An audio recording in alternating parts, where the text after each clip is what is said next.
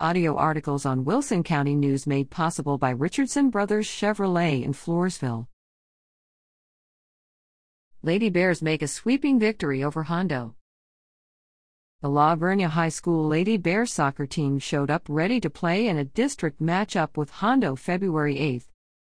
The girls took an early lead and controlled the ball the majority of the game. They went into halftime up 6 to 0 and managed to find the net 5 more times for a final score of 12 to 0. Top scorers were senior Kaylee Klein and sophomore Quinn Gully, who each scored 4 goals. Senior Lily Fike scored 3 goals and junior Paige Galvin scored her first career goal. Gully also had 3 assists, while Lily Fike and Klein contributed 1 each as well.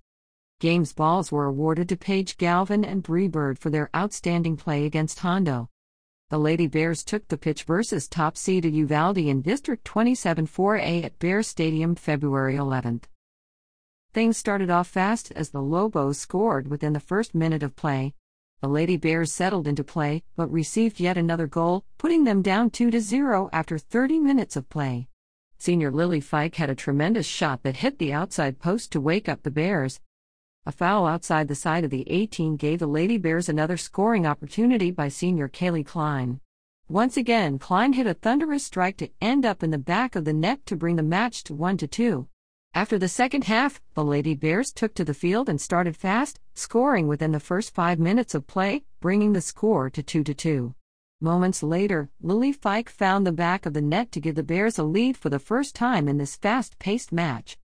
Both teams attacked, but the Lobos took advantage of some counterattack plays and sealed the match with three minutes left to bring the score to 5 to 3 in favor of the Lobos. The Lady Bears ultimately fell to Uvalde, 5 to 3. Player of the match went to Klein.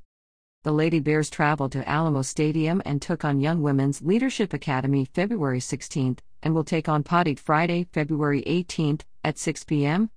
District record 4 to 2.